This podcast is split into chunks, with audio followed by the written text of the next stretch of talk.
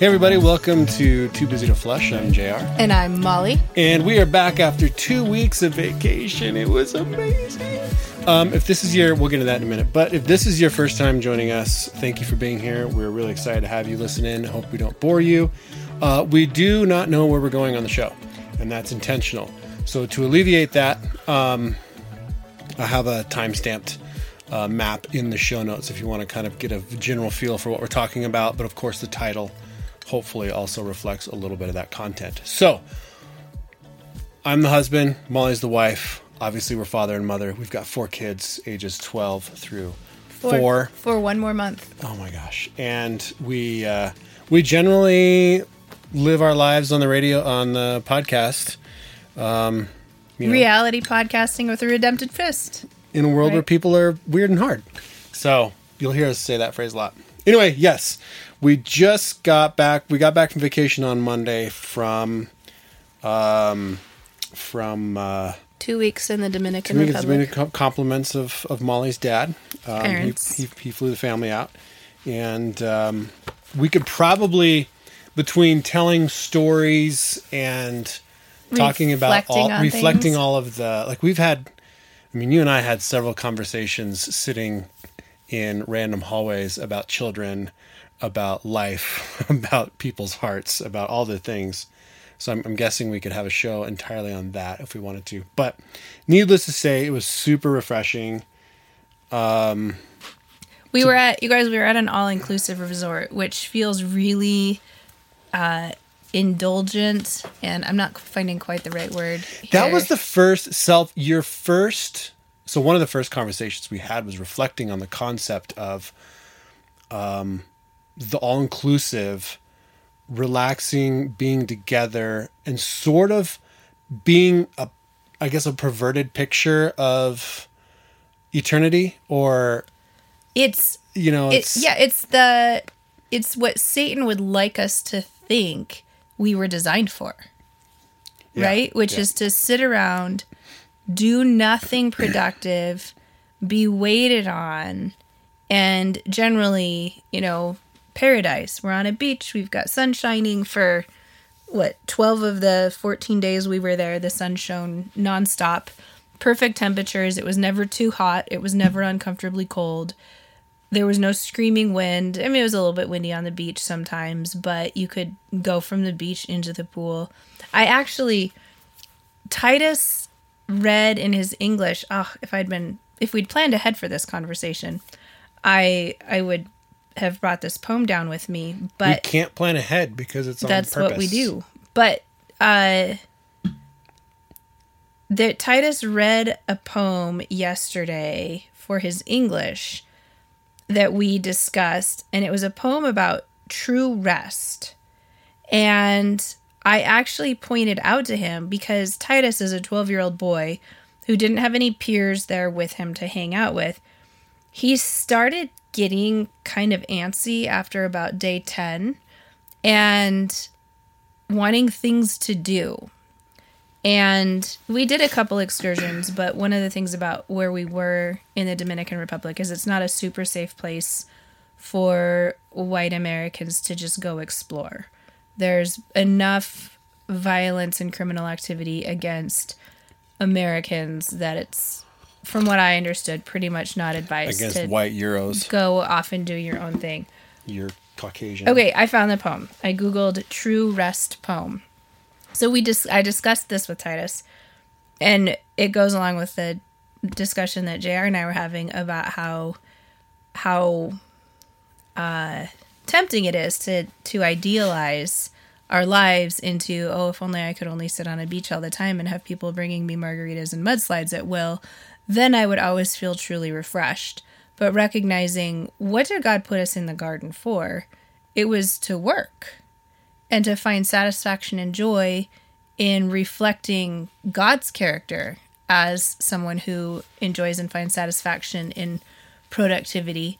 And to truly rest, and that rest involves rejuvenation of your of your body, resting your body, but it also centers around worship and relationship. That's that's what our day of rest, the rhythm built into our lives, is supposed to look like. This poem is by someone named John Sullivan Dwight. And it says, resting is not quitting the busy career. Resting is the fitting of self to one's sphere. 'Tis the brook's motion, clear without strife, fleeting to ocean after this life. 'Tis loving and serving the highest and best. 'Tis onward unswerving, and this is true rest. So I was able to turn that. I'll send that to J R and he can post it in the show notes. Uh, I was able to turn that poem that we read directly into a discussion with Titus about how seductive it is to think that the ideal for humanity is to sit around and do nothing. But in reality, the ideal for humanity is real productivity with a cadence of rest in worship and relationship every seven days. Yeah, it was weird because like I, it took me, um, when I got there, which we might get to. Um, when I got there, we uh, it took me at least. I got in on a on, and I flew in separately, and that's a story I'll I'll tell in, in a minute. Um, we got in. I got in Monday, uh, Tuesday. Tuesday afternoon, and kind of just hung out with the family and relaxed. And then Wednesday hit, and I kind of started moving into, um, I don't know, vacation mode or resort mode or whatever. And this kind of happens. It doesn't really matter, I've noticed, where I'm, how I'm vacationing. There's a whole entire twenty-four hour period or a full day where I kind of move into this phase of moving into. And then Thursday, or sorry, uh, yeah, Wednesday, Thursday, I slept like all day. like all, like I was just exhausted. I just slept all day. I more or less just kind of crashed. Friday, I woke up and I was like super refreshed and I was really chill. I was walking really slowly everywhere and I was in vacation mode. And it kind of happens every time I go somewhere. So like a week almost is gives me a few days, like three or four days to get into uh, some sort of relaxation rhythm. And so it was great to have. And I was telling Molly, like, I love, I'm just so relaxed and love, but I, but it feels, um, and that's when you were like, well, it feels kind of self-indulgent. I was like, well, yeah, it's almost like, because I'm not, I'm ignoring all the things. I'm ignoring life. I'm ignoring life outside of my sphere. It doesn't exist. I don't have bank accounts. I don't have jobs. I don't have church. Like, responding Nothing. to emails felt no. so laborious oh. and I just blew past. Yeah, I just so I was many like, things that I would have been nothing for me in everyday life. In the morning and in the evening were the only times I opened up my my email, and I was like, this is great. I didn't get any text messages. But then as we we progressed through vacation, which was, I mean, it was obviously really great. Um, I noticed that I left, got out of like the entire thing. Like it wasn't until a week and a half in, I was like, haven't had a devotion, haven't prayed, haven't gone to bed with the kids, haven't, you know, done the nighttime routine, haven't done any of that. I'm like, oh man, I suddenly felt super guilty, you know? And, you know, that's where you have the, the confession piece when you finally recognize it and, and try to change your ways. Um, it would be super interesting to do a deep dive, both in a sociological sense and in a in a biblical theological sense, into what does luxury, excess, things like that do to your soul. Uh, I mean, it's pretty a pretty common observation in America that we invent problems right now because we have we don't have any actual problems. And so all of these people who have the luxury of sitting around, I don't know if any of you guys saw right before Elon Musk took over Twitter, there was this thing for people to do this day in the life of of a Google person or a Twitter person, and the amount of what could be considered work that these people were doing was laughable for the salaries that they were getting. And yet they considered themselves to be productive members of society. But a lot of our grievances and things like that are the result of, of luxury, of sitting around, not having actual danger, not having yeah. actual problems to solve, not actually con- having to work and contribute.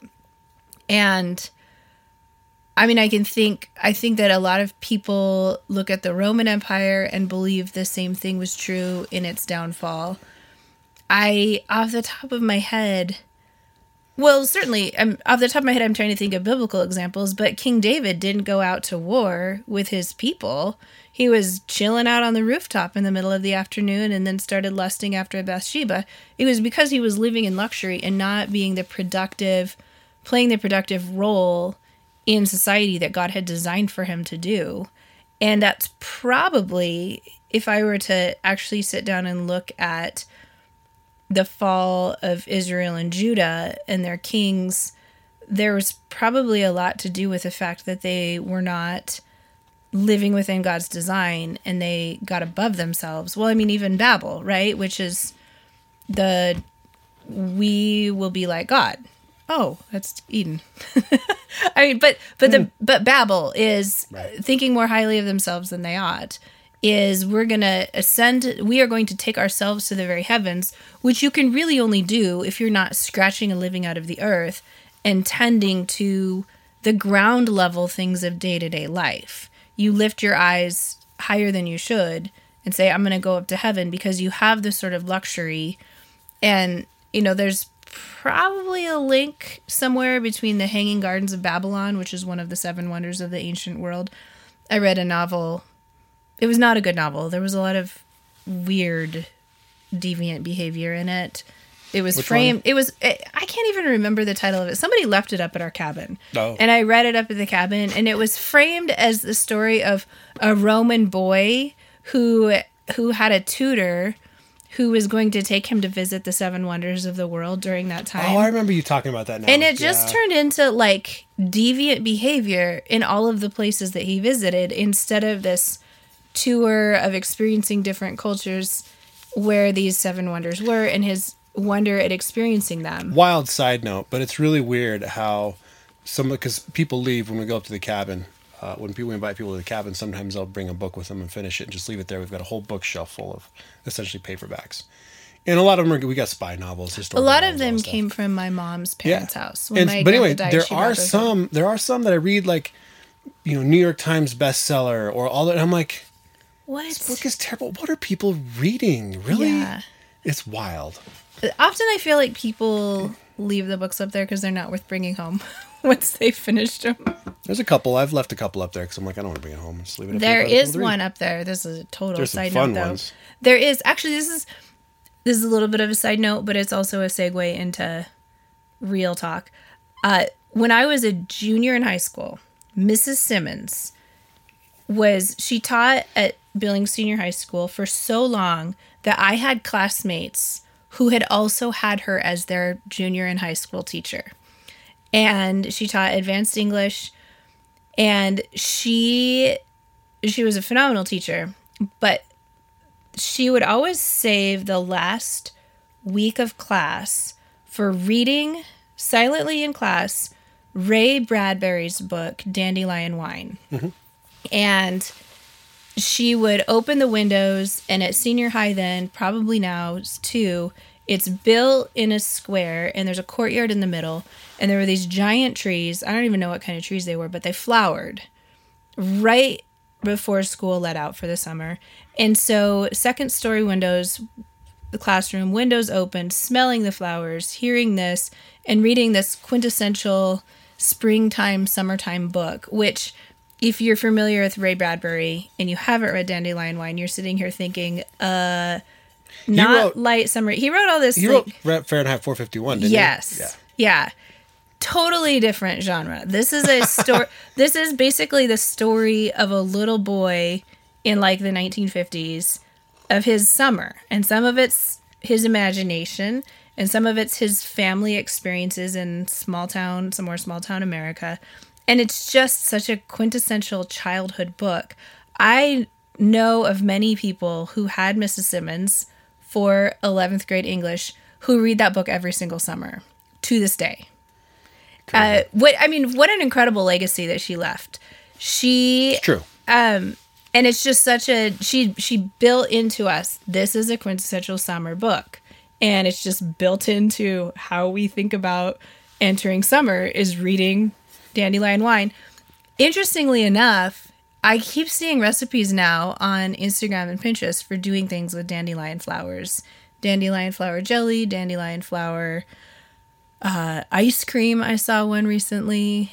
And I hate dandelions. I know you do. But the um, I'm now very intrigued. I've always kind of harbored in the back of my mind, I wonder what dandelion wine actually tastes like. And because it, it was a real thing, his his grandparents would, they would harvest dandelions in the book and make dandelion wine. And then they would open it in the middle of winter in order to have a taste of summer. I remember somebody telling me that they tried making dandelion, dandelion wine at some point and it wasn't very good. But maybe they said it was really good. I just don't remember. I think it would be easier and less... I mean, making wine is a really laborious process. So if it doesn't turn out well, you've invested a lot of time and energy into it. I think it would be less laborious and more... instantly rewarding, because I'm a modern American and I want that, to try dandelion jelly or something like that. If any of you out there have ever done something with dandelion flowers and you have any feedback or advice, send it to me, because I'd be really interested in getting not just capital T, capital I, the internet's input about things, but somebody who actually has firsthand experience. I'd love to get feedback on that. Speaking of firsthand experience, I've had two people in the last probably two months ask for how I make my sourdough bread, and I have not gotten back to you, and I apologize. It's still on my radar screen, and I will, now that I'm not in preparing you for guys, vacation. I've tried a long, I've tried for the last six months to get Molly to write blog posts for Too Busy to Flush, because she's so smart and such a good writer, and she had a huge hit blog for a long time before we had kids. Um, and it just never, it's, it's, we just got too much going on. Yeah. So, speaking of firsthand experience, um... going back to the to the trip, I have firsthand experience in knowing what it's like to not bring your passport with you. um, we flew out of Minneapolis, and it is a twelve, eleven and a half to twelve hour drive from Billings to Minneapolis. So we have friends in Bismarck, North Dakota, and so we broke it up into two days so we didn't have to, you know, have a marathon uh, road trip with the kids in the car. It's just, I've, as I've gotten older... I really enjoy, like, let's leave after breakfast. Okay, we've arrived at our destination for dinner and then not and, go anywhere anymore. And just to add context, the reason we flew out of Minneapolis is there's an airline called Sun Country that's sort of like Spirit Air or Southwest, discount, bare bones airline that flies directly from Minneapolis to Punta Cana, D R, for a very affordable price. Yeah. And so... to fly six of us down there, it was totally worth doing the drive. So as you can imagine, um, making sure I had all the pos- all the passports was a very high priority and at the front of my mind the entire time while we were packing. We are a more traditional family, so it was my responsibility. Um, we get everything packed up. We hit the road. Um, and I remember being in Bismarck that night, and I'm like, I'm just going to check. I'm like, oh, I feel the stack of passports, because it's a big stack now. I feel this. We're good. I feel the stack of passports. So we get to the hotel, and um, we'd stayed, because it's so expensive to park at the ho- at the airport anymore in Minneapolis. You, there's a website called Park Sleep Fly, and on that website you can book a hotel room and like fourteen or fifteen days of parking for your car at the hotel. It's pretty great. So we did that. Three of us slept in the van. Got up the next morning. We went upstairs to where Molly and a couple of the kids were st- had spent the night, and I go to my bag to pull out my passports. And I'm, we're standing outside the door. We just shut the door. We're getting ready to go to meet the shuttle. And I'm like, uh, uh, I think my worst fear just, just became a reality. And you're like, what? And I'm like, we're missing a passport. And she's like, Which, who is who it? Is it? So uh, I start going through the passports. And it's me. Um, I forgot my passport. And then it occurred to me, and I swear up and down to this day that I counted six passports when I put them in my bag. Because you grabbed the stack, one, two, three, four, five, six, we're all there. Um, what had happened, I think, is I'd m- miscounted, or my brain said I had six when I only had five, which happens. We know the brain can do that. Um, Elise had taken all, I had handed the stack of, Lili. I had the stack of passports to Lili. I said, can you go make copies of these on the copier? She's like, okay.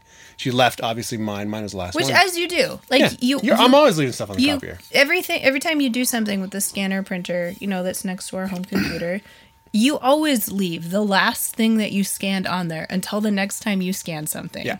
So, so zero fault. Fortunately, right. Oh, no, it's not the kids' fault right. at all. No, unfortunately, she didn't really register what all happened, and so she didn't feel guilty or worry about. I didn't. I was prepared to try to assure her it's not your fault. What what we should and, what I should have done is built in a built in a, a second a fail safe and been like, okay, before we leave the house, Molly, just count count double look check, through and whatever. Make sure they're there.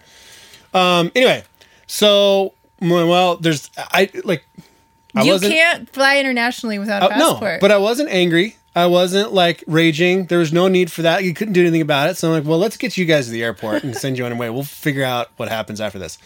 So we pack, get everybody there, pack every, um, get everybody, get you checked in, get everything checked in. By the way, I will add right here that because we have pretty clear lanes in our family in terms of who does what, the kids were all pretty freaked out at the idea of mom being in charge of oh, something man. They've never seen me be in charge of before. And the kids just have no idea. Molly's they, traveled the world more than I have. She's been to sketchier countries than I have. And it's like... they, but all by myself. All by yourself. But too. You know what's up. I I have I have zero problem. I've never traveled internationally with kids. I've never traveled alone in an airport with four kids. But Titus and Lili are old enough to be very responsible and very helpful. And it wasn't like we were making a bunch of connections. We had a direct flight yeah. into a very touristy place, so it wasn't like flying into Lebanon where they're like, "Why are you here?" You know. Um, so anyway, but but Elise in particular was like, she was unnerved deeply. She's more loyal to J R than she is to me by exponentially. She's very skeptical of my capabilities in almost every regard where she's concerned. And she she says to me, "You can't get us there." And she's he- listening to, this is after we've gone through security and all the things, and all the kids, we go through the big security line, and as we turn the corner and can't see J R anymore, like three of the four kids were just crying. If Faith is like, "We'll be fine, we'll be fine," and the other kids, Titus is on the verge of tears, and the other two are just openly crying. And um, and we anyway. Then Elise, our gate was boarding for another flight because we were there two hours early. And Elise is like, "They're boarding us. They're calling the last call. We're gonna miss our flight. We gotta get on our flight." And I was like, "This is not our flight. They will, that's not our plane. That plane will take, will back up, and then another plane will pull in, and then they will, it'll take an hour for them to clean the plane up and stuff. And then, and then they will call us. We are, so, I mean, we were, it was probably what, five fifteen in the morning by the time we even cleared security and stuff, and our plane left at eight. So we had more than two hours in the airport of just sitting there. I stood in a Starbucks line for like an hour, which greatly unnerved Elise as well, because she thought that I would miss hearing it called, even though I was literally standing in front of our boarding gate while I was in the Starbucks line. Anyway, so we made it through fine. I was I was mostly confident that we'd be okay. Um, and I also speak Spanish, which my kids hear me teaching them songs like Baby Shark and a lot like little infant high, you know, I sing Jesus Loves Me in the This was the, one of the funniest Spanish. Parts, you guys, of the whole Molly by herself with the kids. So, but I actually learned Spanish all through high school, and then my parents took me on missions trips to Guatemala where I practiced it as I was learning it, and then I spent two summers after high school during in college living in Guatemala, and um, I was living with American missionaries, but most of the time speaking Spanish. And then when I worked at Peacemakers, I had a couple of occasions where I taught lawyers biblical principles in Spanish. So, I mean, I'm not fluent, but I'm good. Good enough that at the hotel restaurant, somebody, like, regularly the waiters would be like, "Where'd you learn Spanish?" And I'd say Guatemala, and they'd go, "Yeah, I can tell." So I have a Guatemalan accent. And anyway, we're standing in the airport. This is after we've arrived, and we're waiting for my parents, who were on a different flight and supposed to arrive half an hour after we did. And at, if you've ever been to somewhere like that, there are a lot of people who make their living, mostly men, uh, getting your luggage for you. And you're supposed to go with a stack of one dollar bills and tip a dollar or two per, you know, to somebody who pulls your baggage off of the carousel for you and puts it on a cart and then wheels it out to your shuttle for you, and you you give them money, and then you give money to the shuttle guy and all these things. And so I'm trying to explain to this guy, well, I can tip you for getting my bags for me, even though the kids, like the kids, it's little kids' delight to pull baggage off of a carousel. And so the idea that there's a grown man taking this job away from them was deeply offensive to them anyway. But I was like, I, I would be very happy to have a baggage cart with my stuff loaded on it, but I don't need you to bring it anywhere for me because we're meeting my parents who are on this flight. Can you tell me where the carousel is, where this their luggage will come in? And he's showing it to me, and Elise looks at me. She goes, "You really do speak Spanish." Yes, yes, I do, Elise. Yeah. I mean, this is a kid who told me she needs to be sent to school so she can have a real teacher who can actually teach her things. Oh, man, I want to slap her upside the wall. She for that she one. literally swam up next to me. This is on this same trip. She uh. swam up next to me, hopped on the side of the pool just to tell me that. And I was like, I think you need to go somewhere else right now.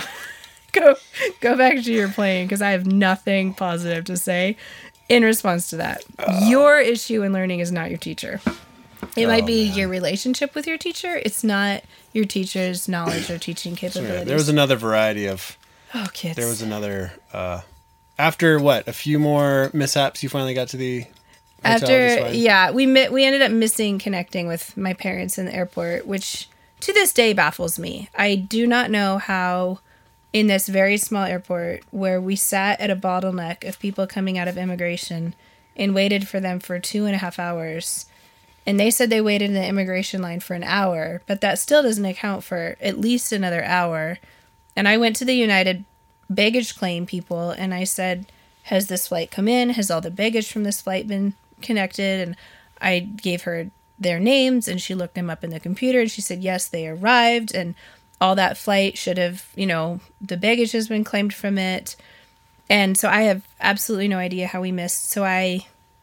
had to arrange for our own shuttle and uh, paid a little bit extra because my dad had already arranged a shuttle that we were all supposed to take. And we're not somewhere where I have cell service, so I had to wait to try to contact them until we arrived at our hotel.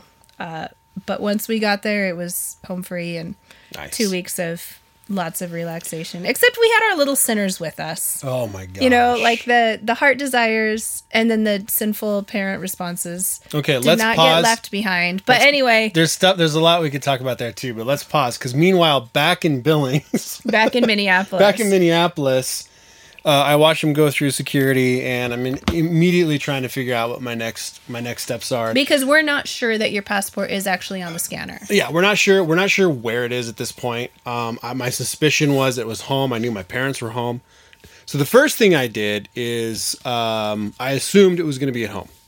Uh, worst case scenario, it's at home, and well, worst case scenario, I don't have it. I can't make it. I just can't go on vacation. All right. You know what? It's really going to suck. I've been looking forward to this, but, you know, if that's what happens, that's what happens. So I call. Uh, I'm already online looking at potential flights for the next day. And come to discover that there are some options that are really affordable that literally that next day. So where's my passport? So I call my dad, and he's at home, and he says, yeah, you're... No, he didn't pick up, did he? Uh, no, he didn't pick up. I called him like four or five times. He never picked up. So I called my buddy. I called Ty. Everybody's heard of Ty. Most people have heard of Ty. We have and, a kid waving at us and holding a cat. Uh-huh, yeah. And um, so I called Ty, and Ty's like, "Yeah, sure, man. I'll go over and look and check it out for you." And, I'm and like, by the way, this is five in the morning yeah. now. Maybe not even five in the morning. Right. So Ty immediately jumps in. I say, "Ty, how do you feel? Um, I got a huge favor to ask, buddy. Um, How do you feel about if my passport's at home, driving to Bismarck, meeting me there?" He goes, there was a pause. He's like, "No, nah, I, I could do that." And I was like, "Take our car. You, you know, take the Subaru." He's like, "Okay, yeah. I mean, I was just going to do this today. Otherwise, I really wasn't doing anything." Now, bear in mind that we have a massive storm coming through. By the time I got to Minneapolis, there was an I had two to three inches of ice on the outside of the van from the road. So Ty goes over to our house, and I said, "Well, Ty, I'm going to jump in the van right now, and I'm going to go to Bismarck." So, because like worst case scenario, I'm driving all the way home because the next flight on our airline wasn't until Thursday, so I'm not coming back till Wednesday. So I'm just going to go home and hang out. So I start driving home, Ty uh, goes to our house, gives me a call. He's like, "Yep, it was sitting right here on the on the copier." And in the meantime, I hear my dad walk in. "Well, what's going on?" You know, and all this stuff. And so, I don't know, it's six o'clock in the morning at this point, five thirty, something like that. Um, and, no, no, uh, no. It was. Uh oh, we might not have to intervene in some kids fighting. Keep going. It was five thirty, Minneapolis time, which was four thirty Billings time. Yeah. So it was around by the time we got. By the time I ended up calling Ty, it was somewhere between five and five thirty. So Ty found it. Ty's like, "Sure," and then Molly's sending me texts before they get on the plane. "Hey, can you look for these?" Uh, for the Lili's... Lili brought two different sizes of Chocos with her. Speaking of which, did you find them? No, I Ty really I wants even, to know where they're at. I haven't even looked. Like, I'm sure look. It's in her room. So um, Molly's like, "Can you have Ty look for this and maybe grab one of these?" I'm like, "Ah, sure, I can do that." So I call Ty, gets everything together. Couldn't find the couldn't find the Chocos though. Um, anyway, and so he jumps in the car and heads my way. Then my dad calls. "Well, why did you call me?" "Oh, you did call me. Yeah, I called you like seven times." He's like, "Oh, I don't know what happened." Then there's a whole thing going on there. So he tells me to maybe look into my flight, that because I missed the outgoing leg, the outbound leg, the coming in at the end of the vacation. Sometimes they cancel those. Might get canceled. So I'm like, all right, cool. So I call, and then we start working on maybe trying to get another flight. So. And meanwhile, long, you're driving to Bismarck. Yeah, I'm driving to Bismarck right now. Uh, so long story short, because there was a bunch of, it was kind of a mess, um, specifically with Delta and Amex, because I didn't have my Amex card with me and they won't give me the number and all the things and they couldn't do anything for me. And so my dad ended up gifting me uh, a new flight out because he can get fifteen percent off of his miles um, on Delta the following morning. So super, super big thanks and big ups for that.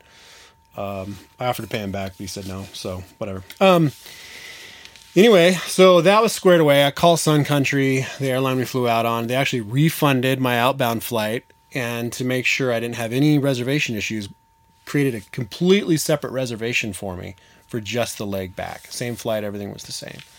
So we got refunded, got everything together. I met Ty in Bismarck. We happen to have some friends that um, come up and hunt with us every year, so we met them for a beer and lunch. And uh, hung out, and then I turned around, hightailed it back, got to Minneapolis at ten p.m. and the following morning had boarded my flight, and by two o'clock in the afternoon, I landed. So it was like, wow! But that haul, like, it was the, a crazy twenty-four hours. The only when I bought the van, when we bought the Sprinter, I found some seats for really, really cheap, some stock uh, bench seats from another Sprinter van up in uh, North. I won't even the tell you. Farthest northwestern corner of Montana much, that you yeah. can get. And it was, I think it's a seven-hour drive up there. So it was a fourteen-hour round trip that I did in a day when I got those seats. And this felt very much like, I'm so tired of sitting in the van right now.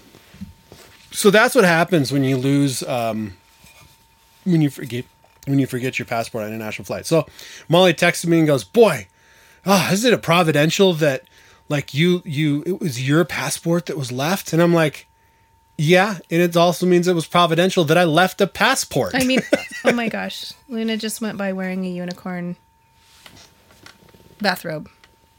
Oh, that's just funny. The cat just walked by wearing a doll, an American Girl doll, unicorn bathrobe. Okay. Our cats Kids. are really tolerant. Oh, man. So anyway, that was exciting and a little bit crazy, and it all worked out okay in the end. And my kids now hopefully have a little bit higher view of my of me than the fact that I can bake sourdough, and some think I can teach them school and some think I can't. I'll continue working with her, but I kind of feel like she's just a stubborn monkey. She's got to figure things out on her own. Yeah. I can tell her, but I can't tell her much. Yeah. Yeah.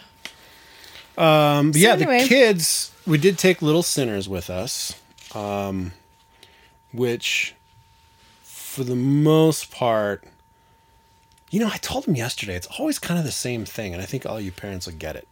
Keep your mouth shut, keep your hands to yourself, and there won't be a problem. This is like, they yeah. bring so much onto their own selves. They do. Except yeah. Faith is going through some things right now. She's going through some things. She's she's. Uh, you guys, she gets like crazy. Is something mentally wrong with her? Like throw fit throwing. Um, it's because she fixates, and I I think it's a little bit of a developmental thing, but it's also because she's the youngest and she gets her way a lot, and we, most of our meals for the last two weeks were buffet meals. And so she basically only ate things that were white or yellow, like cheese, bread, rolls, pizza. Uh, and so we're having a real hard time getting her to actually eat because she says, I don't like that about everything. But she fixates on things. So, for example, one of the only big hiccups that we had on our flight from Minneapolis to Punta Cana was we're taking off and we have three seats on one side of the aisle and three seats on the other. So we had an empty seat that was supposed to be occupied by Dad and they didn't refill it. So we had five, six seats for five of us. And Titus and Faith are sitting together on one side, and I'm in between the other two girls on the other side.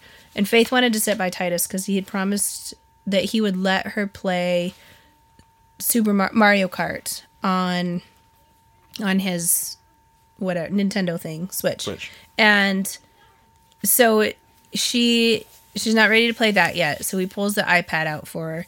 And she wants to have play a game with sound. And you, you have to wear headphones to play a game with sound when you're in an airport. That's just, that's what you do, or an airplane. And so we're trying to get her to put headphones on, and she just threw this massive fit, like yelling and crying as we're taking off. And I was then left with the option, and poor Titus is over there like, I don't know what to do. I can't stop her. So I was left with the option of, do I unbuckle and cross the aisle while we're literally ascending? Or do I do I just let this fit play itself out? And I ended up getting up and, oh my gosh, I don't know what's going on there. Elise just walked by wearing a full Princess in Black get up, carrying Faith over her shoulder. Let's pretend like we don't know. Uh, well, Faith's not crying, so apparently it's mutual. But anyway, I ended up unbuckling and crossing the aisle and then climbing over Titus and sitting between Titus and Faith and covering her hand. I pulled my sweatshirt over my hand and then covered her hand, her mouth with my sweatshirt covered hand to try to muffle the screaming until it could be contained in another way. Stuff like that is frustrating and challenging and happens anywhere you go. And I just, it doesn't, and she's not at a place where you can be like, ask your heart questions. What do you want that you're not getting?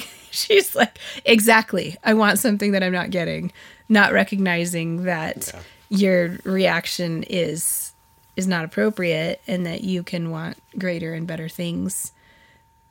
Or anyway, uh, she's not at a place where it, it's anything but I want something and I'm not getting it. Therefore, I'm going to throw a fit mm-hmm. about it.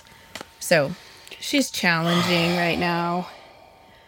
Oh, um, speaking of things that she actually ate and liked, on Instagram the other day, I saw a guy open a can of chicken and mix it with a handful of shredded cheddar cheese and an egg. And then he formed it into fingers and baked it.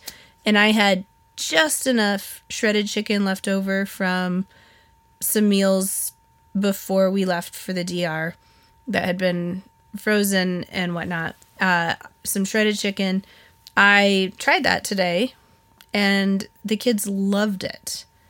Dipped in ranch dressing for lunch. So if you're looking for a kid-friendly, high-protein meal, uh, mix some shredded chicken. I didn't use canned chicken. I used chicken that had been cooked in a crock pot and then shredded.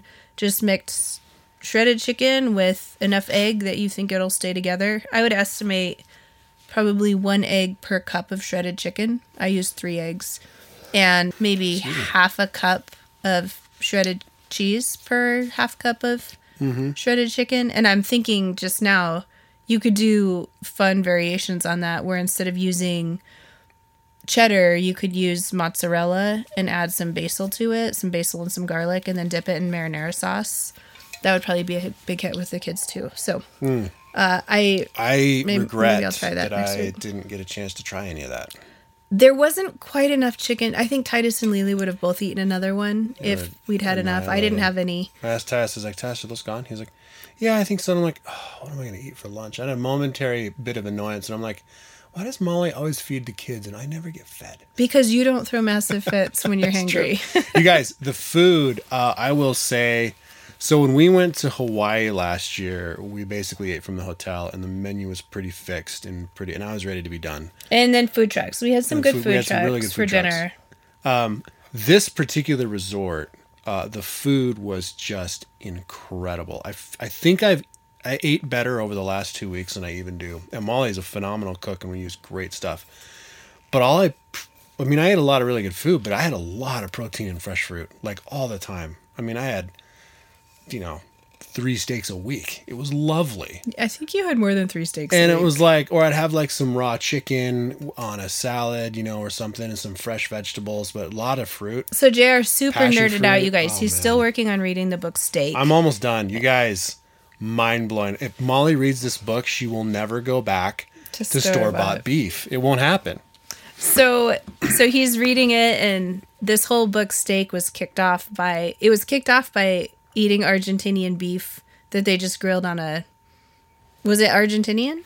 Oh, you mean his book? Yeah. He, no, he, his brother had the best steak of his life in Argentina. Yeah. So that was it. So that's all he had that's all he had to go on. One of the restaurants, you know, these all inclusives are kind of like cruise ships where you have a couple of different restaurant options. One of them was an Argentinian steakhouse. And they had this type of steak that was called picanha, P I C A N N A, which is N N with a little squiggle on top, and it's pronounced with like an N Y A, P I C A N N A, picanha. And it, pico means to peck or to beat. So somehow, I'm not sure how where the name picanha comes from. I don't know. I have to look it up. But I remember we we Googled it the first day that we were there, and I can't remember yeah. where it comes from.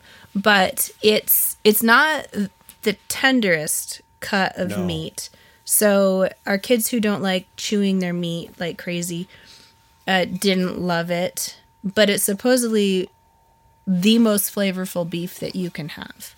And, and so I'm, I'm assuming that this, they said all the, all the meat from this particular restaurant, didn't matter what you ordered, all the steaks were all imported from Argentina. Now from the book, from Mark Schatzker's book on steak that I'm reading, he spent a bunch of time in Argentina, and this was in two thousand five that he wrote the book. And they were already pushing for commodity beef, very much like America. Yeah. So the chances are very likely that we had an Argentinian cow of some sort, but Argentinian commodity beef. There was still more flavor than American beef. I've had some really bad, uh, just not good steaks in America, which are all kind of the same. So, um, yes, I have, I've been talking to Pete because Pete's going to get some cows for his re- regenerative farming stuff, our friends in Whitefish. And I said, I'd be open to buying a cow if you wanted to raise it. And he goes, this, this might, this could, this might happen. This, this could happen. Uh, I'm, I'm more in favor of that than you guys with this book. J R's oh, like, man. I, got now all sorts. I found this place where I can order steaks Scottish from Highland. miniature long-haired cows in Scotland. And now I found this place that we can order be- steaks from some place that crosses buffalo and cows in the middle of... Beefalo. Beefalo in, in the middle of Washington State. And, you know, we could even go out there and pick it up. And I'm like... I, I know what our monthly grocery budget is, and I spend it on just basics. Yes, we we do have a, a, a nice supply of wild game, and I don't know. He goes through a whole section. It's very hard for me to he, justify buying red yeah. meat when we have a freezer it's that's true. three quarters full of it still. I understand, like, the flavor is different, and it's fun to try new flavors and stuff, but it's just very hard for me. I get a little bit... You guys, when Jared and I first got married, he was constantly car shopping. And it was, he was car shopping in the way that I look at Instagram now. Like, oh, that's interesting. Oh, that's cool. Oh, that's fun. Yeah, I'm Maybe not actually intending to buy anything. And it super stressed me out because my dad, who was the man that I grew up with, right, only ever car shopped when he intended to buy a car. And it took quite a while to figure out he's just window shopping online, like enjoying enjoying the view. You know, and These Porsches so, are pretty. So I'm telling myself that J R is steak shopping in the same way that he used to car shop. So and I want to order some. I just I want to order a couple. Like I'd like to order a couple ribeyes. Like fifty bucks like, for a steak, you guys. Yeah, and when you go out to a steakhouse, how much do you spend? You can get fifty bucks for two ribeyes versus fifty dollars for one person now when you go out to eat, and so you anyway, can just cook them at home. Yeah, I'm. Uh, it's just I'm just I saying. Know. Just and when you put it like that, yes, but. When you so instead put of going it in out the to context eat, like, of oh, no, that's the that's I like. Of one I of really my... like the idea of, uh, you know, raising your own cow and slaughtering it. We just we can't. We don't have the like. I would, space, but we don't have the space. Yeah. It, if we all end up in the anyway. Um. So anyway, try some chicken fingers, guys. I mean, if we end up at the end of the world, Especially yeah, have, then I'll do whatever. Yeah, we'll have goats and cows on our property, and nobody will care. Um. Um. What were you going to talk about? Well, I'm trying to decide. I will. I'm going to throw out a garden update. I, I, we got home and I was just really itching to get some seeds in starting containers, and so I started about one hundred fifty seeds yesterday afternoon. I'd had the soil all ready to go and had the seeds all ready to go and knew exactly what I wanted to start. So, the the kids helped me put the seeds in the pots, and we're starting about half a dozen pumpkin plants and squash plants and watermelon vines and probably twenty tomato plants, just cherry tomatoes and Roma tomatoes. And my goal amongst, with all the things that I'm growing, my biggest goal is that I want to can enough tomato sauce, pasta sauce that I use for pasta and pizza to last us for a whole year. And to have, I'm not growing onions that it would be in quantity for do this, but I'm growing some bell peppers and I'm growing basil and I'm hoping to grow garlic. We'll see. But garlic's not crazy expensive if you have to buy it. But to can enough pasta sauce and enough salsa for our family for a whole year. That's my, my biggest salsa. food goal.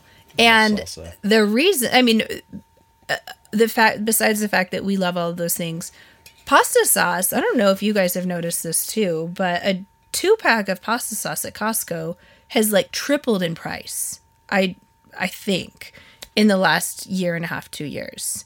It is so expensive. It used to be like two or three bucks for a jar of pasta sauce, and now it's six or seven for a for a good quality jar of pasta sauce. And so if I can do it with homemade tomatoes and uh, homegrown tomatoes and uh, ingredients like that, that would just tickle me to death. So anyway... That's my goal, but I I've discovered this this philosophy of gardening by this person named Ruth Stout. So I'll find a like a video or something for J R to post. And one of the easiest things that she pioneered doing was growing potatoes basically just in straw. So you just space starter potatoes, which can be you can buy seed potatoes at a grocery at a seed store. Or you can just use potatoes that have started sprouting. And you just space them out like a foot apart in piles of straw. And you wait until they're a foot tall, and then you pile more straw on it. And then once they're the tops start drying, you water it occasionally, but the straw retains moisture way better mm. than dirt and things do. So if it dries out, you add some water to it. And then when the tops dry out, then you just kick the straw aside and you get your potatoes, and you cut the greens down and add them back to the straw for growing potatoes in this pile of straw next year. Huh. So uh, I'm I'm trying to think. I just was learning about this in the last couple of days, and I'm trying to think about where where I can attempt to grow some potatoes according to the Ruth Stout method. Oh, I love food. It's kind of exciting to think, because I've got some potatoes in the garage that I can't cook with mm-hmm. anymore. They're too old. They've sprouted. Mm-hmm. They're wrinkly and stuff. So, do you want to start from those? Are those going to be like genetically modified? I have no lab, idea. Lab potatoes? I don't know. I mean, we've already eaten them. Some of them. I I don't know. I I was not really planning to grow potatoes because our soil is so hard that mm-hmm. we'd have to do it all above ground, and it's kind of takes up a lot of space to grow enough potatoes to be worth growing. Yeah. But I was just looking up where I can find straw. Like, right as we sat down here, you guys, I asked J R, how do you feel about me driving an hour north of Billings? Because I, I don't care. I looked up on Facebook Marketplace straw, and all I could find was giant bales. You know, the ones that are like, I don't know, you know. The big rolled ones from... Not the, the big rolled ones, but the giant square ones for like one hundred dollars each Bale in our region, mm. which is funny because... I keep seeing them for four dollars each on Facebook Marketplace all winter, but they must have just all sold out. A and bale? Now a bale a flake? Of straw.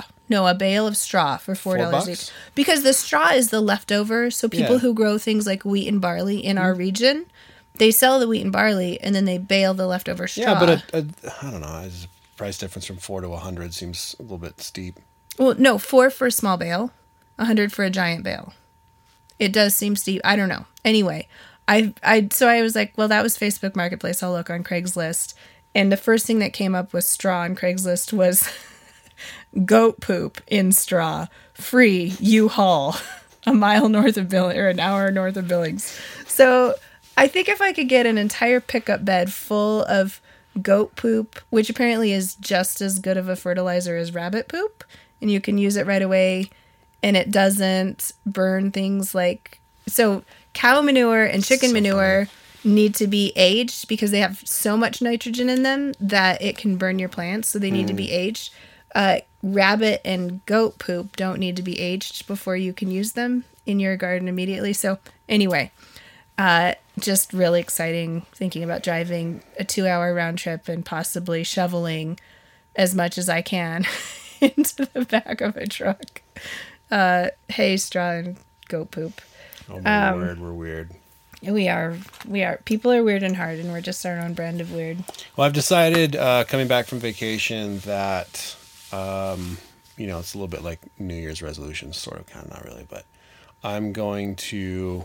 cut way back on coffee, like to the point where maybe I'll just stop altogether and drink a little more tea. And with that, I'm using obviously Pique Teas. And I do want to thank whoever's been buying Pique with our referral code. It's been great to get a little bit of little bit of discount on it. So if you want to use that referral code for your own, so I think you get ten bucks off, go to our website, the link in the bottom of the show notes.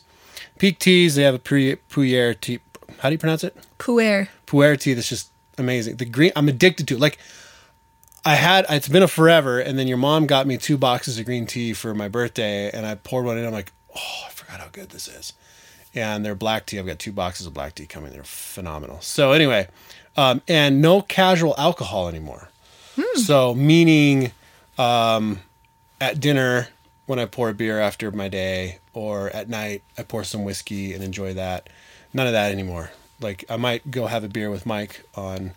tomorrow, for but instance. But that's deliberate. But that's deliberate. If I get together with some of the guys from church and we drink a few whiskeys and talk theology, that's deliberate.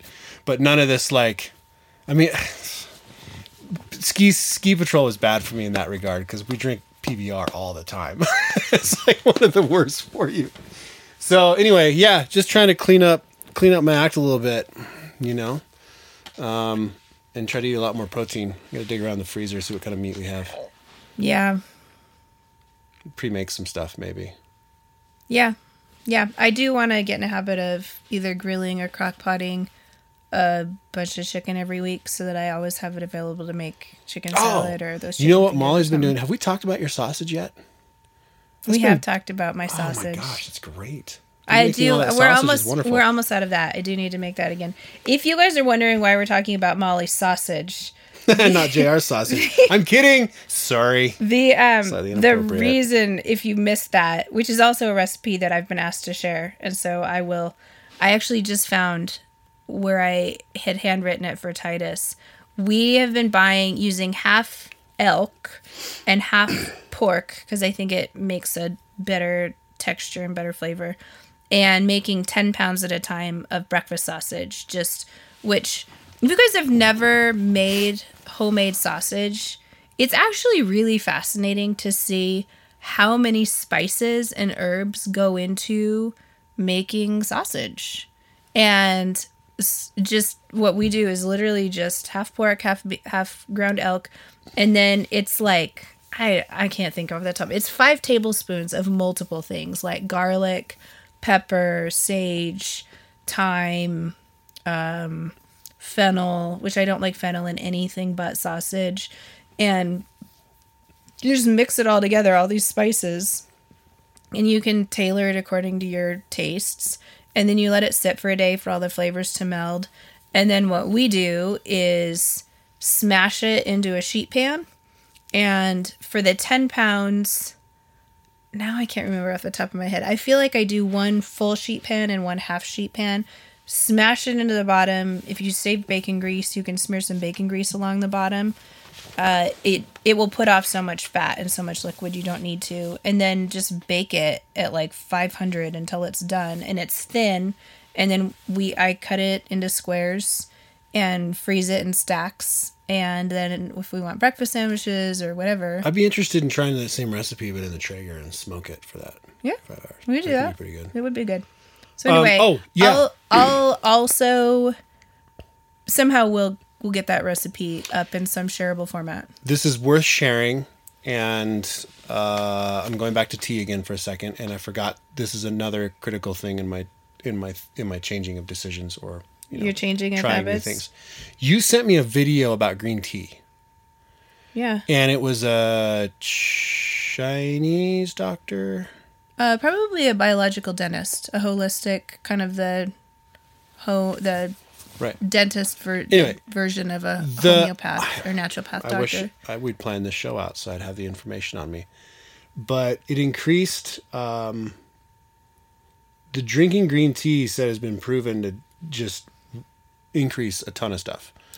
Green tea is really good for you on a lot of levels. It actually helps your body detox from alcohol. Yeah, but besides that, there was it, some other stuff that was... It, like, the ooh. Other two things that pop to mind are it's um, it has something called L-theanine in it. Yeah, now we're talking. Which, the weird thing about green tea is it has caffeine, but L-theanine is an amino acid, I think. I'm getting out of my pay grade here. But it's it's a it's L-theanine is something that you can buy as a supplement to help you relax and help your mood.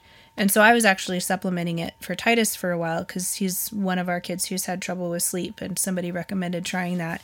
And so if you look for L-theanine in a vitamin store... It is an amino acid. You can buy it, and it helps with mood and with sleep and relaxation. And so weirdly, like green tea both gives you caffeine for energy and helps you sleep better. And then the other thing that green tea that's interesting about green tea is it's good for your oral microbiome, which um, your mouth, like your gut, has a whole microbiome and all of these beneficial bacteria as well as potentially non-beneficial bacteria. And one of the reasons that little kids get cavities so badly is because they're eating so many things that feed the non-beneficial bacteria. And uh, interestingly enough, uh, crackers, like Goldfish crackers that stick to your teeth, are actually worse for you, for kids' teeth, than sugar, because it feeds the non-beneficial bacteria, and then that's what, you know, eats the cavities in your teeth. Uh, green tea feeds beneficial bacteria in your mouth in such a way that that there seems to be a very strong link between consuming green tea and dental health. I feel like there was also something related to a male biology and testosterone that was in there too. Oh, you would have noticed that, wouldn't that, you? Yeah, there was some stuff in there too about, and that was one of those, a couple of those, the L-theanine and then the male-oriented stuff. I thought to myself, hmm, I'm going to try this out for a little bit. So... Um, anyway, and that, you know, we've already, um, we started on Pique because, um, Sean what's his Stevenson, name? the model Sean health Stevenson, show the guy. Model health show had some interesting, uh, stats on pu'er and, and black and the black tea that they, they serve. So anyway, if you guys want the link, I'm, I'm, I know I'm feel like I'm hustling, but it's just, we don't get any kickback. We get a little, we get like a ten dollars discount, or we earn points and we can redeem those points for things. Um, It's in the, the link, the referral link is in our, our show notes. So, um, anyway, I think that's about it. We're about an hour. Yeah, I gotta go make dinner for judo. We'll be substantive next week, maybe. I don't know. We're not going anywhere. I don't really want to go anywhere um, at all right now. So we don't have any plans. We'll be around with hopefully consistent weekly shows from now until the end of time. Yeah, yeah. Which may be right around the corner. Okay. You never know. I'm gonna stoke Molly's conspiracy theorist fire. You never know. Nope. So that's I mean, why it's not worth worrying about. You just focus how on many, your life today. How and... many global disaster events in history have people thought this has got to be the end of the world? Even in the twentieth century. So many. You look at two world wars, and it, it, anyway, you know, I mean, Pompeii and volcanoes mm-hmm. and earthquakes. How many times throughout history have people thought this has got to be when God comes back? And then he just patient. He just perseveres because he's got more people to save and more uh, more things that he wants to accomplish on earth yep.